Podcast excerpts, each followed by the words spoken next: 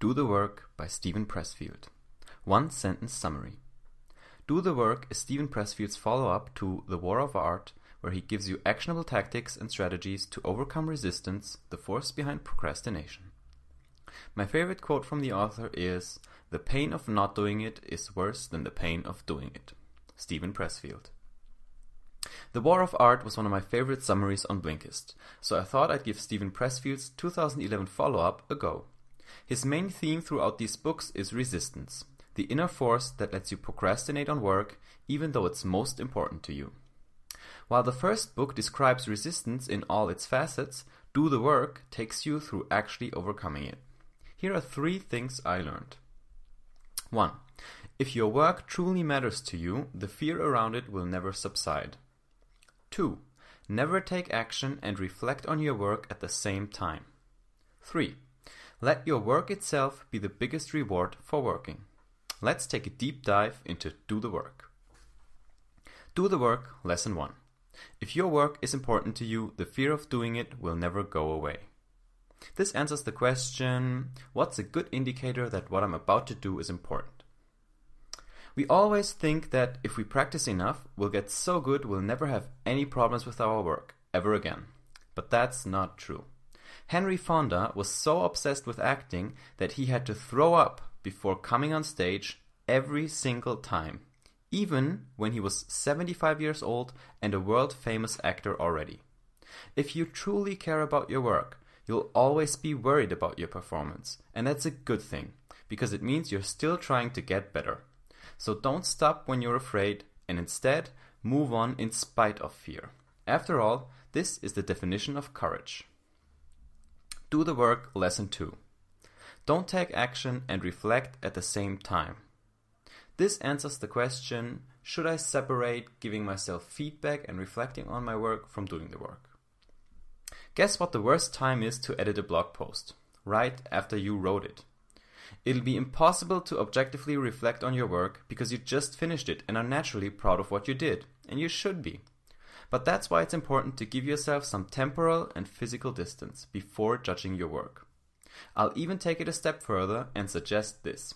When in doubt, don't reflect at all. For example, I found it's much easier to just write another blog post instead of perfectly editing the last one. That's why I usually just write, press publish, and instantly write more. Do the work, lesson 3. Your work should be the biggest reward for your work. This answers the question what good rewards can I use to motivate myself to work hard? Resistance is a nasty thing. The perfect example happened to me today. It's January 1st, which means I stayed up late for New Year's Eve yesterday. However, I had already set a sleep deficit from getting up at 5 am for the past two weeks to write these summaries every day. So staying up until 2 am broke the camel's back and I slept in, completely blowing my routine. Naturally, I had to overcome tons of resistance to write this today. But I love writing these, and I've created a summary every day for the past 15 days. So I can't just give up now. Looking back at how far I've come already made me want to continue. So when you're down and about to give up, look at what you've accomplished already and let it drive you to doing even more. Then ask yourself two questions. Question number one How badly do I really want this? And question number two Why do I want this? You better be totally committed to it and feel like you have no other choice but to do it, because that's the kind of work worth pursuing. And as a side note, I used to remind myself of these two things by listening to Eminem's song Lose Yourself every single morning for a while in early 2016. My personal takeaways from Do the Work for 2017. This was really fun to reread because it was from January 1st, 2016, as you heard, so one of the very, very early summaries on 4 Minute Books. Now, I love it when the book happens to magically work out because something that happened that day became super relevant to the summary and I can include it. Of course, that's not always the case, but for this one, it definitely was true. And I do have some updates on the takeaways. Uh, I actually want to want to take back some, if you will. So let's get through them. First, if your work truly matters to you, the fear around it will never subside. That's a yes and a no, but here's a, there's a differentiator that I've learned in uh, all through 2016. So the fear of publishing a blog post after you've published several, of course, gets smaller. And by now, I just hit publish. I, am really not afraid of publishing anything or people's opinions or, of it or whatever. Especially if you stick to the same format like I did with four minute books, or right now when I'm answering questions on Quora, it's I know I'm answering a question a day, I press publish, and so on. That so that's fine. However, I do have fear, of course, when I try something new. So every time I make a switch, like when I switch from 4 minute books to Quora, or when I switch the format of my articles on my blog, which I'm doing a lot more now because I see it's working and it's and it's helping me figure out where to take it next and what to write next. So that fear will always be there. So there will always be the fear of new stuff. But of course all the all the rapport and all the experiences you've built with your old stuff and, and from doing the same thing a couple of times until it became habitual and normal and the fear subsided, that of course helps you overcome the fear to do the next bigger new thing. So there will always be some fear, but it depends on the context. Second lesson never take action and reflect on your work at the same time. 100% true, I absolutely stand by it, it's from the book. However, what I was saying at the time is that when in doubt, don't reflect at all. I would not recommend that, with one caveat.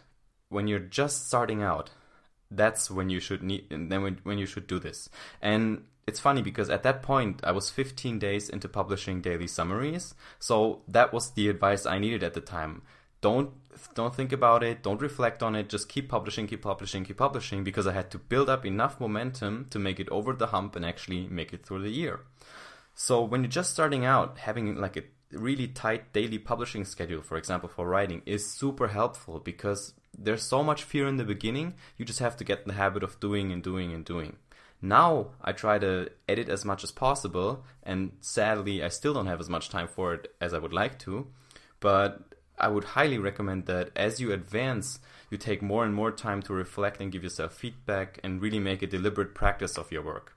Online, these things are not as damaging because generally more content is better and it gets better over time, anyways, just more incrementally, maybe.